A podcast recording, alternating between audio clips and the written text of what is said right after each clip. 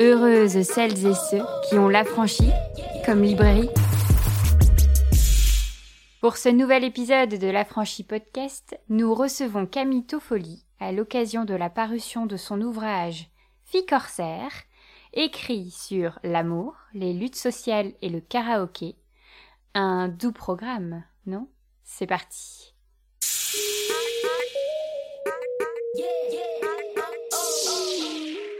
Bonsoir Camille. Bonsoir Sadie. Le livre que tu viens de faire paraître, c'est et ton expérience de libraire féministe, mais aussi un changement de vie assez radical que tu as l'air d'avoir fait par rapport à tes études. Oui, c'est ça, j'étais à la thèse. Ouais. Et aussi quelqu'une qui vit en féministe et qui essaye de joindre un petit peu toutes ces expériences entre elles. Et donc, ce qu'on a dans nos mains, Filles corsaires, c'est un recueil d'articles que tu as commencé à écrire à peu près au lancement de la librairie, en fait, non ? Oui, un peu avant, c'est en 2014, je crois, le plus vieux des textes. Puis le dernier a été écrit juste peu avant la parution du livre, donc en 2020. Ouais. Et donc, ce sont des articles que tu faisais paraître dans le même magazine? Oui, c'est essentiellement à la base des chroniques qui ont paru dans la revue Liberté, qui est une revue qui existe depuis les années 60 au Québec. Puis il y avait pas... qu'il y a eu différentes... C'est une revue qui a un peu suivi l'histoire des mouvements politiques au Québec, je dirais. Puis là, j'ai commencé la chronique en 2016, donc à un moment, 2016-2017, je sais plus, c'est écrit dans le livre, mais à un moment où c'était devenu incontournable qu'une revue politique au Québec ait une chronique féministe. Donc j'écrivais sur un sujet de mon choix, avec l'angle de mon choix, tant qu'il y avait une perspective féministe ou une thématique féministe, c'était la seule contrainte que j'avais, puis je le faisais 3 mois, donc 4 fois par année, 1 fois par saison. Donc, puis c'est les éditions du remue-ménage qui m'ont abordé pour faire un recueil d'essais à partir des chroniques, puis on a ajouté à ça des textes que j'avais publiés dans d'autres périodiques ici et là, puis j'ai écrit des textes originaux qui se sont ajoutés à ceux qui avaient déjà été écrits aussi. Ouais. Ce qui est assez touchant, ton livre, il est arrivé à un moment où je pense qu'on a été nombreuses à être un peu fatiguées, c'est-à-dire que 2021, ça a été une année où, en tout cas moi j'ai l'impression dans mes lectures d'avoir vraiment éprouvé de la difficulté à chaque fois en fait me confronter à toute la violence due au patriarcat et au capitalisme. Et donc, c'était beaucoup d'essais, beaucoup de choses dans la démonstration qui montraient à quel point on était violentés, qu'on se moquait de nous, que malgré tout, rien ne bougeait. Enfin, il y avait quelque chose quand même de très, très lourd. Et je me souviens, en le voyant arriver, bon, évidemment, avec ce sous-titre écrit sur l'amour, les luttes sociales et le karaoké, évidemment, j'ai accouru pour le lire. Mais sans savoir à ce moment-là que ça allait vraiment répondre à un de mes besoins qui était de me dire « mais j'ai besoin de reconnecter ma tête avec mon vécu ». Mm-hmm. Et j'ai l'impression, et notamment dans ta préface, en fait, ce qui présente ton livre, que tous ces articles-là, même s'ils sont écrits sur du long terme, c'était un petit peu aussi ton endroit de dire « mais en fait, il faut arrêter de penser constamment les féminismes en dehors de ce qu'on vit tous les jours, en fait, parce que ça nous crée... Enfin, j'ai l'impression parfois que notre cou est en train de s'allonger pour mettre une distance tellement incroyable entre ce qu'on ressent, ce qu'on vit et notre tête. Est-ce que c'était... Sur toutes ces années, tu sentais vraiment cette pression-là de l'intellect, en fait, du fait de réfléchir tout le temps Oui. Puis en fait, c'est des fois une espèce de dissonance, en fait. Je prenais conscience des fois... Puis je pense qu'on le fait toutes, là, d'une espèce de dissonance entre ce qu'on lit, ce qu'on pense, ce qu'on dit, puis ce qu'on fait, puis ce qu'on ressent. C'est pas... Je connais peu de gens qui se disent, qui peuvent se dire « Ah, moi, je suis en parfaite adéquation dans mon corps, mes sentiments. » Et puis, c'est pas... je sais pas, j'ai pas la prétention d'avoir ça. Puis je pense que c'est normal à un certain point. En même temps, c'est drôle parce que je parle du fait que j'ai quitté l'université dans l'introduction ou l'avant-propos du livre. Et puis quand les gens m'en parlent, ils me parlent beaucoup de ça en disant « Ah, c'est un livre contre l'université, c'est un livre... » Puis ça a été beaucoup... lu comme ça, puis j'ai rien contre. En effet, j'ai une longue liste de griefs contre l'institution universitaire, même si j'y ai appris beaucoup de choses aussi, puis j'y ai pas eu d'expérience traumatique comparée à d'autres gens. Mais en fait, j'ai l'impression que oui, cette espèce d'intellectualisation-là de certaines choses n'est pas tant du milieu universitaire, puis c'est ça qui est paradoxal, mais aussi beaucoup des milieux militants. Puis c'est difficile, en fait, comme posture, parce que je veux pas, quand j'écris, parler contre les mouvements militants. parce que je m'identifie au mouvement queer, au mouvement féministe, je supporte ce mouvement-là, en étant libraire féministe puis en étant militante moi-même, je me suis inscrite dans ces mouvements-là, mais des fois il y a quand même des grandes rigidités idéologiques puis éthiques qui font que des fois je trouve qu'il y a une dissonance en ce qu'on vit, puis il n'y a pas beaucoup de place pour un vécu qui correspond pas à une éthique de vie. En fait, c'est ça, je trouve que des fois, on se demande beaucoup qu'est-ce que, dans les milieux militants, qu'est-ce qu'une bonne vie devrait être, qu'est-ce qu'une bonne féministe devrait être, qu'est-ce qu'une bonne personne queer devrait être, ce serait quoi une relation queer, mais on se demande pas, en fait, je sais pas, on parle d'un idéal plus que du vécu, en fait, je sais pas si c'est clair... la manière dont je le dis. Puis c'est ça, fait que c'est sûr que je me dis c'est facile de blâmer l'université, mais il n'y a pas juste l'université qui participe à ça aussi, il y a plein d'autres, même des choses, des instances, des espaces qui ne sont pas des institutions à proprement parler, perpétuent un peu ça aussi, ouais, voilà. Puis ça crée des fois une espèce de... Je pense que cette manière-là d'aborder le féminisme en se demandant qu'est-ce que la vie devrait être, et non en regardant notre vie, la vie des gens autour de nous, puis se demander c'est quoi les... En fait, c'est ça qui m'intéresse, moi, c'est de me demander c'est quoi les formes de résistance qui existent dans la vie des gens que je côtoie, même si ces gens-là, c'est pas genre des militants de vedettes, en fait, puis c'est quoi... En fait, le féminisme est à plus d'endroits puis dans plus de vies que ce qu'on pourrait imaginer, a priori, quand on essaie de voir le féminisme juste dans des grandes figures iconiques ou dans des figures de femmes qui auraient accompli tant de choses ou qui auraient pris qui auraient comme une vie parfaite sur le plan féministe, ouais. Voilà. Oui, d'autant qu'on se rend compte dans ton travail que c'est vraiment le fait de discuter avec les gens, de relationner en fait avec ou des clients, clientes de ta librairie, ou des amis, ou enfin en tout cas des personnes avec qui tu peux avoir des temps d'échange, que tu as vraiment en fait creusé tes pensées et cette intuition-là que tu avais à ce moment-là. Et je me dis, évidemment c'est beaucoup en ping-pong ici parce que on est toutes les deux libraires et que ça reste un peu rare en fait de pouvoir discuter de nos pratiques, mais c'est vrai que parfois à la fin de la journée on se dit mais on a discuté de 1 million de choses, on a réussi à débloquer des schémas de pensée qui tournaient pas encore rond, et on se disait ah bah oui si en fait c'est cet élément là que j'ai oublié, puis on fait des liens entre des livres qui à la base auraient peut-être pas été liés, mais par l'expérience de la personne ça fait tout à fait sens. Et je trouvais ça hyper touchant en fait de me rendre compte qu'on était dans des engagements qui sont hyper collectifs. Parce que, et donc c'est peut-être un des points les plus forts en fait de ce truc de dire il faut sortir d'un système de pensée strict, c'est ça, il faut mettre le collectif dans nos réflexions en fait, il faut vraiment que les discussions embarquent le plus de personnes possible pour que ce soit le plus ouvert en fait possible, et puis c'est comme ça que les réflexions se redéveloppent, rebondissent. Cette expérience-là de la conversation, de ce fait, c'est un peu ça, quand même. Ouais. Tu l'éprouves toujours maintenant, alors que tu n'es plus libraire. Enfin, est-ce que c'était que dans la librairie que tu avais vraiment cet endroit-là avec tes collègues, avec les clientes, etc. Ou est-ce qu'après, tu as réussi quand même à continuer cet exercice-là? Oui, du coup, ça fait pas très longtemps que je suis plus libraire non plus, fait que c'est difficile d'avoir j'ai pas de recul, puis ça fait quelques mois, j'ai pas de recul beaucoup encore par rapport à ça, mais je pense que j'ai compris, j'ai développé cette manière de penser-là, puis de réfléchir en travaillant comme libraire, puis ça se poursuit, en fait, des cercles de discussion, puis les réseaux que j'ai créés aussi comme libraire féministe existent encore, les gens avec qui j'échangeais au quotidien, mes collègues sont encore mes amis, puis en fait, ça m'a amené tout un réseau aussi féministe avec lequel je suis encore en lien, mais c'est vrai ce que tu dis, que c'est être libraire, je l'avais jamais formulé comme ça, que c'est un métier qui est très collectif, en fait. C'est ça que j'ai réalisé, en fait, justement, que en étant libraire, quand on a créé une librairie féministe à Montréal, on se disait « Ah, mais on veut être là pour les communautés féministes. » Puis c'est vrai, on est là, oui, pour des militantes féministes. Il y a beaucoup de militantes, de chercheuses féministes qui venaient à la librairie, mais finalement, moins que ce qu'on imaginait, parce que ces gens-là savent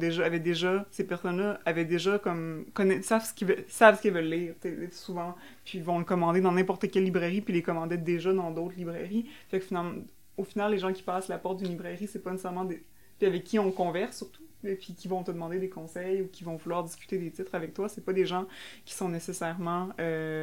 t'es déjà des féministes convaincues, qui ont lu un corpus incroyable de féministes, donc finalement ils veulent en apprendre, puis cette discussion-là avec les gens, c'est vrai, est vraiment... la librairie est là pour ça, on n'est pas là pour on crée pas des librairies pour servir des livres aux personnes qui connaissent déjà, qui ont déjà des immenses bibliothèques. C'est aussi ça le travail de libraire, c'est un travail qui est foncièrement inclusif parce que la meilleure chose, c'est que des gens qui lisaient un peu se mettent à lire beaucoup parce qu'ils viennent dans ta librairie, puis c'est un peu la même chose avec... quand on fait une librairie féministe, je sais pas ce que t'en penses, la meilleure chose comme libraire féministe, c'est que des personnes qui étaient intéressées par le féminisme se disent féministes à force de lire chez toi. Donc c'est sûr que ça amène un autre rapport au discours féministe quand c'est ça, quand notre objectif, c'est finalement d'en discuter avec des gens qui ont des expériences qui sont complètement différentes de nous. En tout cas, Puis ça, cette idée-là de rester, de pas rester en vase clos. Puis des fois, ça peut être facile aussi quand on est dans les milieux universitaires, quand on est dans les milieux militants, autant dans un et dans l'autre. Dans n'importe quel milieu, ça peut être c'est un piège de se dire, je discute juste avec des gens qui pensent la même chose que moi, qui ont les mêmes références que moi, parce que c'est facile faire ça. Mais le métier de libraire nous permet pas de faire ça. Puis c'est une bonne chose. Puis je pense que ça, c'est un truc que j'essaie de conserver. Puis finalement, je me rends compte que les discussions les plus intéressantes dans des soirées autres outre le travail, j'essaie d'avoir de plus en plus d'aller vers des gens, d'essayer d'avoir des discussions intellectuelles avec des gens qui nous disent des choses qui sont pas nécessairement qui vont m'amener des références ou des points de vue qui sont pas ceux qui vont de soi pour moi. Alors que je pense qu'avant, j'avais peut-être plus tendance à m'en détourner puis me dire, avoir l'impression... Une conversation intéressante dans une soirée avec moi, c'était avec quelqu'un dont les idées rejoignent parfaitement les miennes. Mm-hmm. Puis je pense que d'être libraire, ça a changé... ça a changé ça quand même, ouais. Oui, c'est vrai parce qu'on n'a pas le choix de ce qu'on nous demande. On peut pas dire, aujourd'hui, j'ai envie de parler que de ça. Non. Et alors, je suis de cet avis-là, donc... Du coup, on peut mettre nos limites quand même, quand il y avait des personnes que... C'était souvent des hommes qui rentraient, puis on sentait qu'ils veulent nous poser une colle, ou comme... On peut dire non quand même, là. On peut mettre nos limites, mais pas trop non plus, parce que notre métier, c'est quand même de...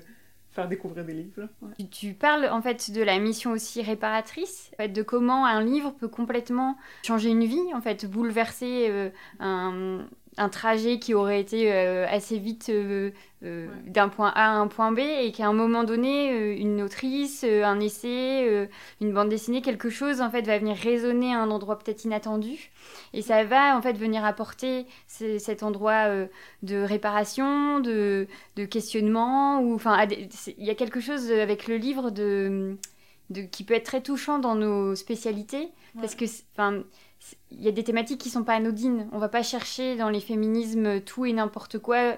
Alors ça peut être par grande curiosité, mais il y a aussi parfois quelque chose, même juste de l'intuition, mais c'est pas forcément conscient. Mais de se dire, il faut que j'aille dans ces thématiques-là parce que j'ai quelque chose à aller aussi réparer en moi, en fait.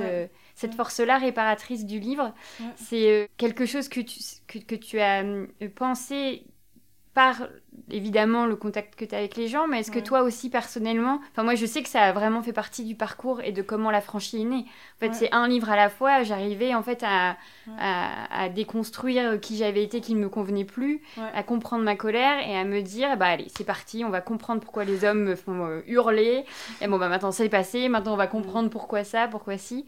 Est-ce que il y a et de ton parcours personnel et en adéquation, en miroir comme ça aussi, avec de voir les personnes autour de toi vivre une expérience réparatrice aussi, quoi, du livre. Ouais, mais tu veux dire, si moi j'ai vécu des expériences réparatrices. Oui, aussi, livres, vraiment, il y a eu ce côté du livre sauveur, en fait. Ouais, puis oui, clairement, mais je sais pas si les livres m'ont sauvée tant qu'ils m'ont aidée à me faire sentir moins seule aussi, puis c'est ça que je pense que ça, c'est quelque chose qui était une caractéristique féministe d'un livre ou d'un livre féministe qu'on ignore souvent.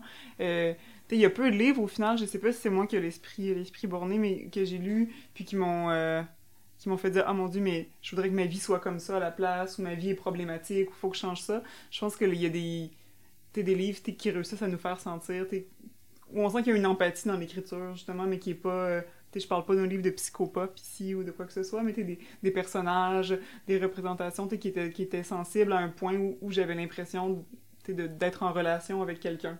Puis ça a été des choses qui étaient quand même importantes. Quand j'étais au début du bac, quand j'ai lu l'œuvre d'Annie Ernaux, ça a été en fait ça. Ça a été l'impression d'être en dialogue, puis je veux dire la moitié... tout le monde que je connais a déjà été en dialogue avec Annie Ernaux. C'est pas une relation spéciale. On est plusieurs à vivre, à avoir vécu cette histoire d'amour-là. Mais c'est pas grave, justement, avec les livres, de vivre des histoires d'amour autant qu'on veut. Voilà. Dans la vie, en tout cas, peu importe. Mais... Puis justement, en fait, tu me soulignais tout à l'heure, avant le début de la rencontre, que c'est Catherine Ossio qui a fait la...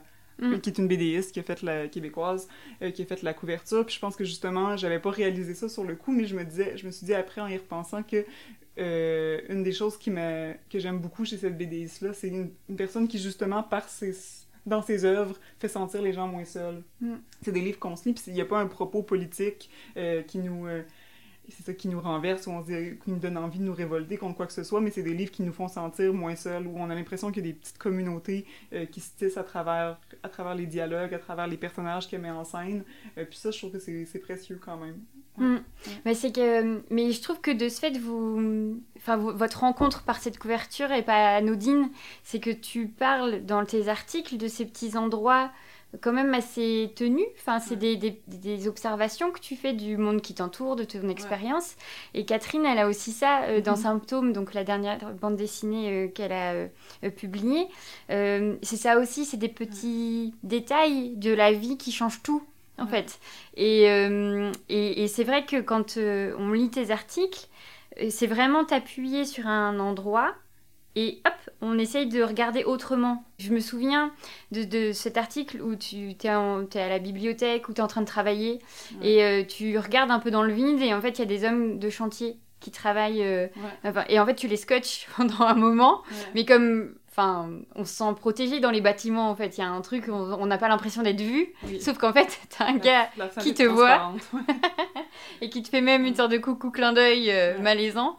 Et donc là, tu nous proposes un raisonnement qui est hyper intéressant. Tu étais aussi, et d'abord aussi, en train de le regarder, en fait. Oui. Et cette question... cette question du regard-là, cet article-là, tu pourrais nous en parler un petit peu? Oui, mais en fait, c'est la première chronique que j'ai écrite pour Liberté.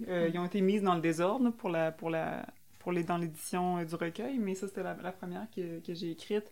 Le point de départ de cet article-là, de ma réflexion, c'était pas nécessairement cette scène-là que je décris, mais plutôt un espèce de ras-le-bol que j'avais, puis c'est toujours un sujet qui est délicat à discuter, mais il y avait beaucoup de gens autour de moi, sur les réseaux sociaux, des filles autour de moi qui étaient toutes des filles qui avaient un profil similaire au mien, qui étaient des filles, à ce moment-là, mi-vingtaine, universitaires, puis qui dénonçaient le fait qu'ils s'étaient fait siffler dans la rue, puis qu'ils s'étaient fait faire des clins d'œil ou lancer des petits commentaires, puis en fait, grosse parenthèse, le harcèlement de rue au Québec, je pense que ça n'a pas la même ampleur qu'en France. Fait que des fois, j'en ai reparlé justement dans une autre causerie à Paris, puis je voulais quand même faire la nuance parce que je pense que c'est beaucoup moins violent quand même. Au Québec, c'est rare que les gens vont aller au-delà d'un petit clin d'œil ou d'un sifflement. Je connais personne qui s'est jamais fait suivre ou toucher ou quoi que ce soit. C'est un autre... voilà. Fait que, bref... C'était la parenthèse. Puis je me disais, je comprenais que les gens que les filles en avaient marre de se faire renvoyer à leur corps, en fait, par ces regards-là. Puis c'est ça qu'elles dénonçaient, comme l'idée comme quoi leur corps était un peu soumis au regard dès que tu sors dans l'espace public. Puis j'étais complètement d'accord avec elles, sauf que je me disais, mais il y a quelque chose qui tourne un peu à vide dans ce truc-là. J'ai l'impression qu'on... Je me rendais compte, je me disais, mais c'est qui les gens qu'on dénonce? Puis quand je posais des questions, aux gens, qu'est-ce qui s'est passé? C'était où? C'était toujours la même chose. C'était jamais des hommes qu'ils connaissaient. C'était toujours dans des quartiers populaires. C'était rarement des hommes blancs. Si c'était des hommes blancs, c'était des hommes blancs, justement, dans des quartiers pauvres à Montréal, qui venaient clairement d'une classe populaire.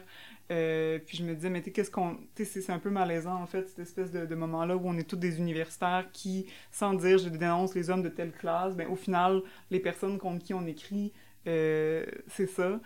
Puis il y avait eu... En fait, ça m'apparaissait absurde. Puis au même moment, à l'université, il y avait il y avait eu des soulèvements pendant l'automne précédent dans mon université contre...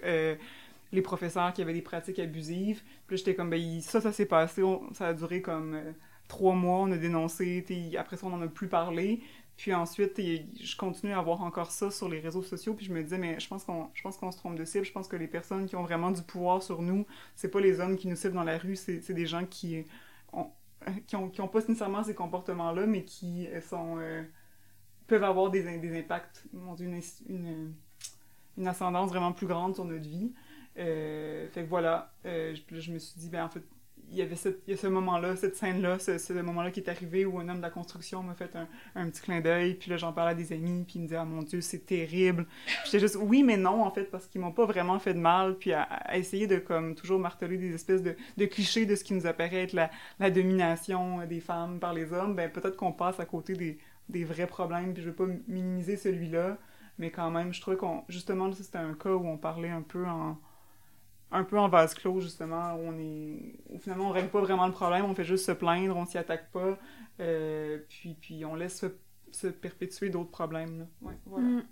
Mais dans les personnages que tu nous montres, parce qu'il y a ce côté-là aussi, surtout nous, ne venant pas d'une culture nord-américaine, parce que pour le coup, quand moi je pense aux femmes des diners, tout de suite, moi j'ai l'image de séries, de films, avec le petit tablier, etc., peut-être les rollers encore dans certains endroits, mais là vraiment je remonte sur de la pop culture.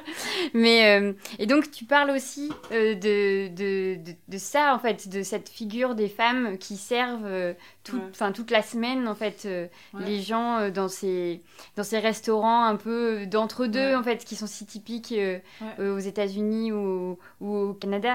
Et c'est hyper tendre en fait. Je trouve qu'il y a des portraits de femmes notamment, mais ou de personnes queer ou dans tes chroniques qui sont où on sent en fait qu'il y a quelque chose aussi de rassurant en fait dans ces portraits là, parce que cette femme que tu vois souvent ou en tout cas qui est régulière dans vos vies là-bas, ben elles ont un rôle plus important en fait que juste une serveuse en fait.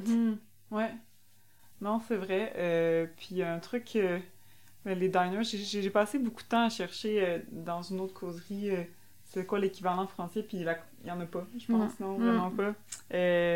Mais c'est aussi, ça c'était ce texte-là justement où je m'intéresse à c'est quoi les formes de soins que les services de diners donnent au quotidien, parce que finalement c'est des gens qui sont importants dans des quartiers, souvent dans des quartiers assez populaires aussi, puis les gens qui sont des habitués dans des diners, c'est pas moi l'habitué. En fait, moi je pensais que j'étais une habituée de diner parce que j'y allais une fois par semaine, 2 semaines, puis là à un moment donné, j'ai compris, je me suis fait dire que j'étais pas une habituée. Une vraie habituée d'un diner, c'est quelqu'un qui y va presque à tous les jours. Puis les gens qui font ça, c'est souvent des personnes âgées, des personnes très seules. Puis les serveuses, ils connaissent leurs commandes par cœur, leur parlent en les tutoyant tout le temps. Il y a quelque chose qui est très personnel dans le service. C'est un peu la facture des diners de quartier ou de villages où les gens finissent par se connaître, connaissent la serveuse. Souvent, c'est des trucs familiaux aussi. Mais je me disais, c'est pas... On dira jamais que c'est un métier du care, être serveuse. Mais en même temps, il y a une forme... Ces personnes-là jouent un rôle important dans leur communauté. Puis c'est pas un métier... C'est aussi facile de se dire, je vais faire un truc, je vais m'intéresser par exemple aux femmes pompières. Puis c'est admirable de faire un métier qui est traditionnellement masculin puis d'y faire sa place comme femme. Je trouve ça incroyable, puis j'ai beaucoup d'admiration pour les gens qui font ça, mais des fois, on s'intéresse pas au... C'est quoi les formes de résistance, justement, que déploient les gens qui sont dans un métier qui est typiquement féminin. Il y a rarement des serveurs dans les un peu plus maintenant, mais traditionnellement, c'est tout le temps comme un homme aux cuisines, puis une femme au service. C'est pas mal comme ça que ça fonctionne. Puis voilà. Puis aussi, je trouve qu'il y a un danger, c'est très... Il y a beaucoup de jeunes de mon âge qui vont dans ces endroits-là puis qui trouvent ça tellement cool parce que c'est un peu cheap, c'est un peu vieux, un peu laid. Puis pour moi, c'est important. J'aime ça, j'adore les trucs kitsch. C'est pour ça que j'aime le karaoké, j'aime les petits bars un peu crades. Puis je m'intéresse à ces endroits-là, mais je trouve que c'est vraiment important de pas tomber dans une espèce de folklorisation où on trouve ça tellement, tellement hip d'y aller en sachant que c'est laid. Puis je me dis, faut regarder pour vrai les gens qui sont là, faut regarder pour vrai c'est quoi l'histoire de ces lieux-là, c'est quoi les interactions qui se passent, faut pas juste arriver puis se trouver cool puis être content parce que notre déjeuner nous a coûté $5. C'est pas, faut pas que ça soit ça aussi, c'est important de se questionner. Je parle pas directement de gentrification dans ce livre-là, l'essai sur lequel je travaille en ce moment porte directement sur la gentrification, mais pour moi il y a aussi c'est déjà dans ma réflexion à ce moment-là, t'es dans le rapport au lieu qu'on entretient, t'es de pas arriver, il y a une manière, on peut facilement coloniser avec notre perspective de jeune féministe, un lieu qui existe depuis longtemps, où les gens ont des pratiques et des interactions qu'on n'essaye même pas de comprendre, finalement, là. Mm. Puis cela dit, j'ai pas la prétention de faire une anthropologie des diners non plus, même si j'aimerais ça. Mais je comprends pas tout non plus, mais c'est juste de... En tout cas, du moins de se questionner sur sa posture, c'est plus ça que de devenir spécialiste aussi, là. Ouais. Mm. Mais c'était assez chouette de faire résonner ton livre avec la rencontre qu'on a vécue la semaine dernière. C'était autour de Trash de Dorothy Allison. Ah oui, oui. On a, donc c'est Noémie Grunewald, qui est la traductrice, ouais, qui était présente. Ouais. Wow. Et il y a toute une nouvelle, en fait, sur la mère de Dorothy Allison, qui était... serveuse de diner, ouais, et de ce fait, quand j'ai relu pour préparer la rencontre cette partie-là, j'étais hyper émue de faire se croiser en fait les deux, parce que bon, le Dorothy Allison me touche énormément par la façon dont elle parle de sa mère. Il y a quelque chose et de l'admiration, mm-hmm, et de l'amour incroyable, mais aussi, ouais, d'une certaine violence, ouais, de constater qui était cette mère et comment elle était avec elle, comment elle lui parlait, comment, etc. Ouais. Enfin, il y a quelque chose de très ouais, bigou, ouais, mon mot préféré. Et de ce fait, il y avait ce côté un petit peu d'être dans les deux sens. C'est-à-dire d'être avec toi en tant que spectatrice, ouais, et d'être avec Dorothy Allison en tant que, à l'intérieur, puisqu'elle, ouais, c'est un job d'été qu'elle avait à ce moment-là et qu'elle, ouais, essaye de suivre les pas de sa mère, et elle comprend un petit peu le truc des tips, de comment on réussit à avoir le plus, en fait, ouais, de pourboire à la fin, et les blagues récurrentes ou celles qu'on doit laisser passer, parce que c'est comme ça qu'il y a $1 qui peut arriver plutôt que 25 cents, ouais, ou... Le fait de remettre du café pour certains clients, clientes, mm-hmm, c'est codé, en fait, tout ça. Ouais. C'est pas systématique, c'est pas... Enfin, en tout cas, de ce qu'on lisait. Après, c'est pas la même époque, mais ouais, c'était... Enfin, ce sont des métiers, comme tu disais, du care qui sont limite invisibilisés, en fait. Mm-hmm. C'est des personnes qui sont tout autour de nous. Ouais. Et parfois, en fait, on peut ne pas les voir pendant si longtemps, ouais, et, alors que c'est des rôles, et notamment sur toute cette question de la solitude, ouais, qui est aussi un fil conducteur de ton livre. Bah oui, en fait, quand on voyage seul, quand, ouais, on fait des choses seul, en fait, on ne se rend pas toujours compte qu'il y a toute une armée de personnes autour de nous, ouais, qui en fait veillent d'une, ouais, certaine manière à des petites étapes, quoi. Ouais, ouais. Et je trouvais aussi, évidemment, dans cette continuité-là, le portrait que tu fais de ton ex-belle-mère, je crois, ouais, qui... Alors, je ne sais plus son prénom. Lise. Oui, ouais, voilà, c'est ça. Qui est... Enfin, je pense que c'est un de tes articles dont j'ai le plus parlé. Ah oui. Oui, mais parce qu'en fait, je trouvais que vraiment, on était à un endroit, très audacieux, que d'aller dire, non mais attendez, cette figure de bonne femme, en fait, ouais, de petite dame qui, ouais, s'occupe tout le temps des autres, elle a été tellement moquée. Ouais. Enfin, c'est des rôles hyper stéréotypés, que ce soit dans le cinéma, dans la, ouais, littérature, ou même quand on en parle, c'est des stéréotypes de personnes dont on a déjà entendu parler. En, ouais, fait, c'est pas anodin qu'on, ouais, sache de qui on parle quand on parle de ce type, ouais, alors qu'en fait, comme tu disais là avec les serveuses de diner, c'est un endroit qui politiquement est hyper important dans la famille, en fait. Mm-hmm. Ouais. Non, clairement. Puis c'est... Mais c'est drôle que tu dises que c'est un des articles dont tu as le plus parlé. C'est l'article aujourd'hui, moi, que si j'avais à l'enlever de mon livre, en enlever un, j'enlèverais celui-là, mais pour une raison précise qui n'a pas à voir avec pas que j'ai honte du contenu ou quoi que ce soit, mais justement parce que mon ancienne belle-mère n'a pas du tout aimé ce texte-là. Ah. Lire ça. Ah oui? Oui, voilà. Elle a trouvé ça très... Puis c'est drôle parce que j'en parlais à d'autres gens, puis plusieurs personnes qui m'ont dit « Ah, j'ai beaucoup aimé ce texte-là. Mm. » J'y reconnaissais ma mère, j'y reconnaissais ma grand-mère, ma tante, parce que je pense que c'est une figure... Moi, j'avais parlé de cette femme-là que je connaissais parce que pour moi, elle représentait une génération de femmes, justement. Puis c'était... Tous ces comportements, je les voyais dans En fait, ces comportements incarnaient des comportements d'autres personnes. Pour moi, c'était... Puis finalement, moi, j'avais l'impression de dire quelque chose de bien ou de valorisant sur elle, puis elle n'a pas aimé du tout être prise, être mise en scène, justement. Puis elle disait... Puis justement, c'est la mère de mon ex, fait que c'est par... par mon ex que j'ai eu le récit, il me disait non mais ma mère elle a pas aimé ça du tout, et puis là elle disait mais non mais c'est pas vrai là, c'est pas du spaghetti qu'on mangeait, c'était du pâté chinois, c'est pas ça qui s'est passé, puis sur des détails, puis là je me suis rendu compte, puis là, son fils essayait de lui expliquer ben oui mais maman l'essai c'est un peu de la fiction aussi, même si c'est pas un roman, on invente quand même des choses pour que ça marche, puis je me dis ah mais c'est quand même un gros pouvoir qu'on a quand même d'écrire sur les gens. En fait c'est ça qui lui a déplu, c'est de sentir qu'elle était le personnage d'un texte, de quelqu'un, un texte qu'elle n'aurait pas été elle-même capable d'écrire, qui a été écrit par une personne qui a plus d'éducation qu'elle, alors qu'elle-même aurait aimé ça aller à l'université, qu'elle n'a pas pu. Puis je me disais en vrai que ça a été un peu une espèce de mais je me sens très triste de l'avoir blessée avec ce texte-là, alors que évidemment c'était un texte qui se voulait positif, mais en fait c'est ça m'a amené quand même une réflexion, puis d'une certaine manière aujourd'hui ça m'a beaucoup fait réfléchir à ma posture d'essayiste, où je me dis ben quand on écrit, juste écrire, même si c'est pour dire du bien, même si c'est pour revaloriser, même si c'est pour rendre visible, c'est quand même avoir du pouvoir sur quelque chose ou sur quelqu'un, puis il n'y a pas de manière de résoudre ça. On ne peut pas écrire sans avoir du pouvoir. On en a toujours un peu, même si on consulte la personne, reste que c'est nous qui l'écrit, c'est notre nom qui est là-dessus, c'est nos mots, notre regard. Mais je pense que d'en prendre conscience, c'est quand même important aussi. Ouais. Puis je pense que je me dis, les serveuses de diner qui m'ont servi du café n'ont jamais lu mon livre. Peut-être qu'elles l'ont lu, mais ne savent pas que c'est elles, parce que j'ai changé les noms, les endroits, pour ne pas parler de personnes connues. Les personnes que j'ai rencontrées en voyage de vélo l'ont clairement jamais lu, parce qu'elles ne parlaient pas français. Mais je me dis, mais peut-être, qu'est-ce qu'elles en auraient pensé, je ne le sais pas, en fait. Ouais, voilà. Ouais, c'est hyper intéressant. En même temps, cette continuité-là de ces articles, de voir comment ils vivent, en fait. Et là, en effet... c'est d'avoir un retour direct de la personne concernée.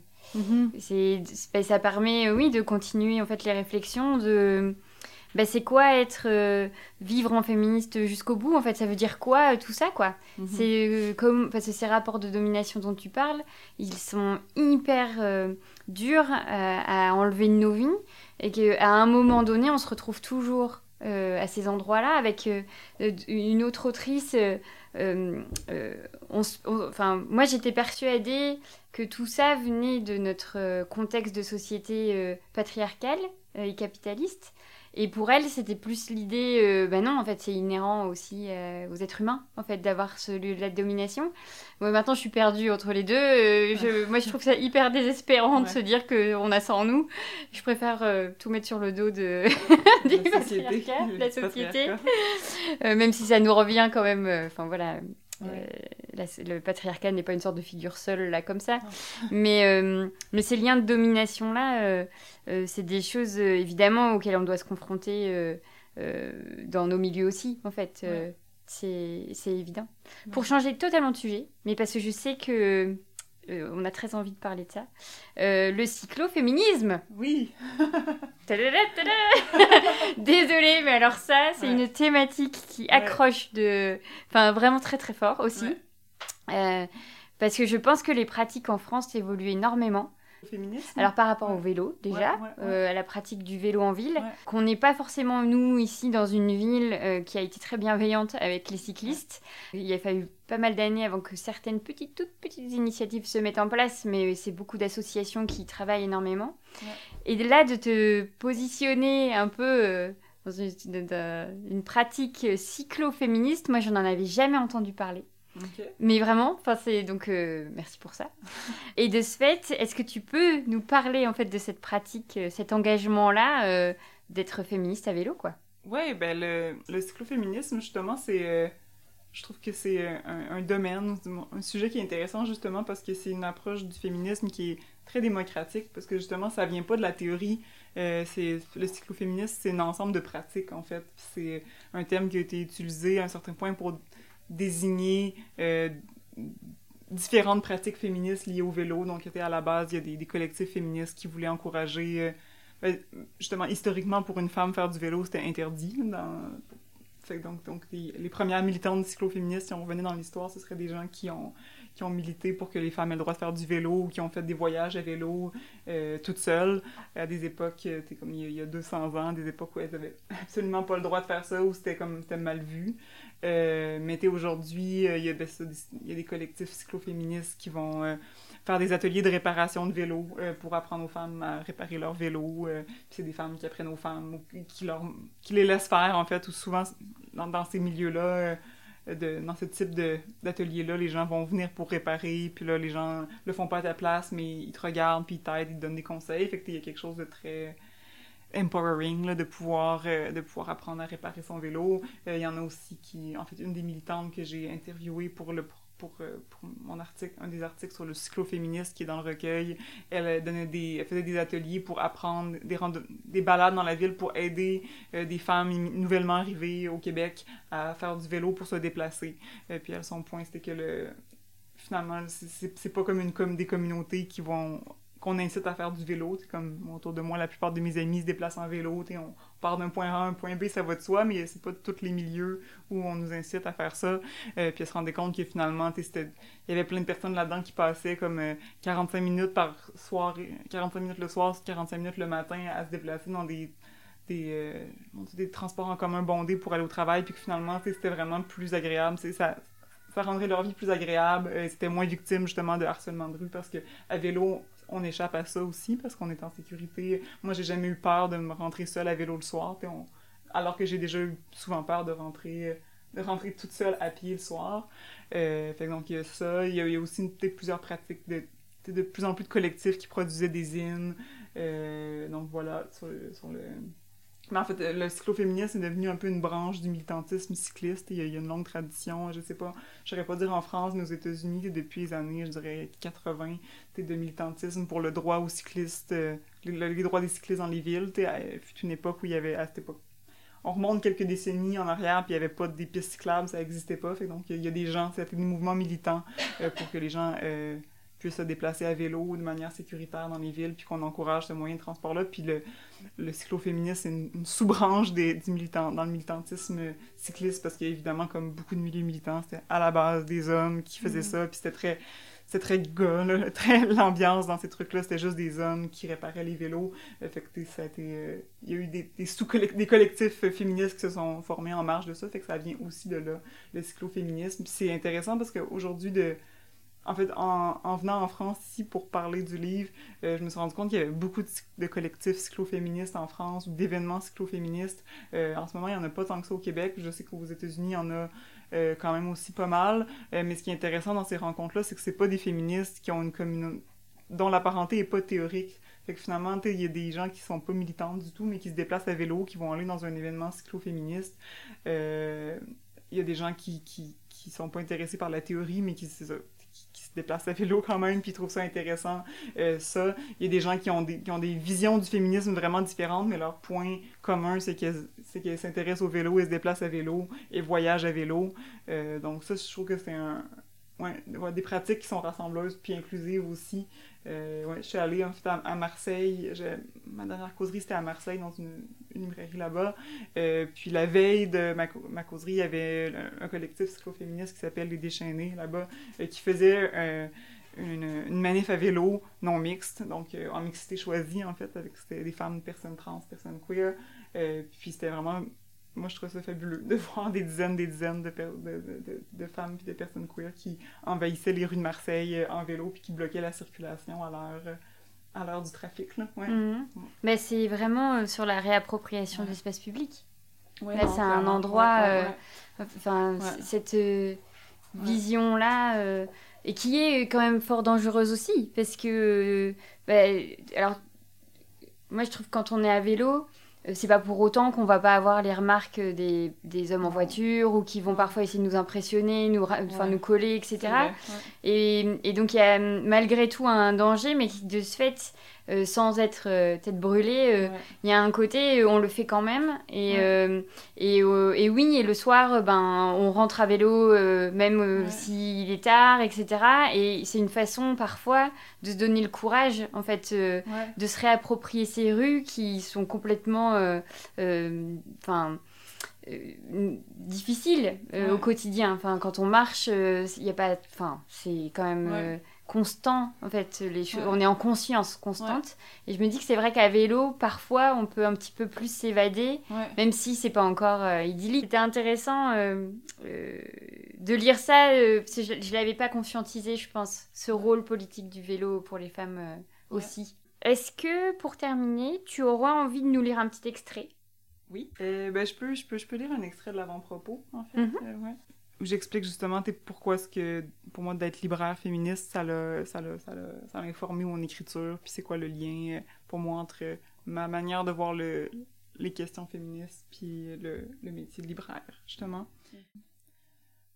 Je suis souvent impressionnée par l'intelligence des interventions publiques auxquelles j'assiste dans le cadre de mes fonctions de libraire. Il y a peu de lectures qui m'inspirent autant en matière de féminisme que les discussions quotidiennes avec mes collègues, celles que nous entretenons en passant le balai ou en préparant le café, celles qui sont ponctuellement interrompues par l'arrivée des clientes, mais qui se poursuivent après les shifts, sur les coins de rue et des quais de métro. J'ai fini par réaliser que dans le climat de confiance que nous sommes parvenus à instaurer, entre nos histoires de dates ratées et les comptes rendus de nos derniers coups de cœur littéraires, beaucoup d'idées pouvaient émerger, se confirmer et s'ébranler. Ces discussions continuent à m'habiter lorsque je m'installe devant la page, et j'essaie toujours de transporter dans mes textes ce mélange de liberté et de sollicitude que mes collègues et moi valorisons dans la librairie. J'écris après les heures ouvrables, en essayant d'oublier les listes de tâches et les courriels non lus, mais mon quotidien au travail est partie intégrante de ma vision du monde. Comme bien des autrices, il m'arrive de rêver à une loterie miracle qui me permettrait de me consacrer à l'écriture sans me soucier de gagner ma vie. Il y a peu, voire pas du tout, d'avantages monétaires au métier de libraire. Mais j'ai gagné énormément sur le plan intellectuel en le pratiquant dans un contexte féministe et horizontal, à un point tel que j'imagine difficilement comment plusieurs des textes réunis ici auraient pu exister si je m'étais consacrée à d'autres projets. À Lougillion, j'ai expérimenté le potentiel communautaire de la littérature.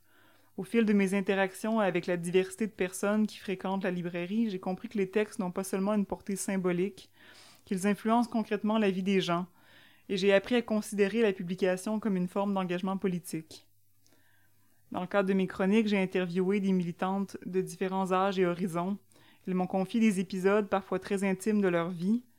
Elles ont accepté sans autre rémunération que ma gratitude infinie de témoigner de leurs expériences et de réfléchir avec moi à ce que celles-ci révèlent sur l'état du monde. J'ai aussi convoqué des amis et des collègues dans des cafés pour leur faire part des préoccupations qui m'habitaient au moment de l'écriture, pour leur demander leur avis sur tel concept, pour sonder leur vécu personnel autour de telle réalité. Ces échanges sont difficiles à consigner dans une bibliographie, pourtant elles ont été le point de départ, plus que n'importe quelle source documentaire, de nombreuses idées qui composent ce livre. J'ai essayé d'écrire des textes qui soient à la hauteur du temps et de la confiance qui m'ont été accordés. J'ai voulu rendre compte de ces liens solidaires qui devraient toujours constituer, il me semble, le fondement d'une pensée féministe. Merci beaucoup, Camille. Alors, heureuse ? Vous venez d'écouter un nouvel épisode de l'Affranchi Podcast en compagnie de Camille Toffoli, à l'occasion de la parution de son ouvrage « Filles corsaires », écrit sur l'amour, les luttes sociales et le karaoké, aux éditions du Remue-ménage.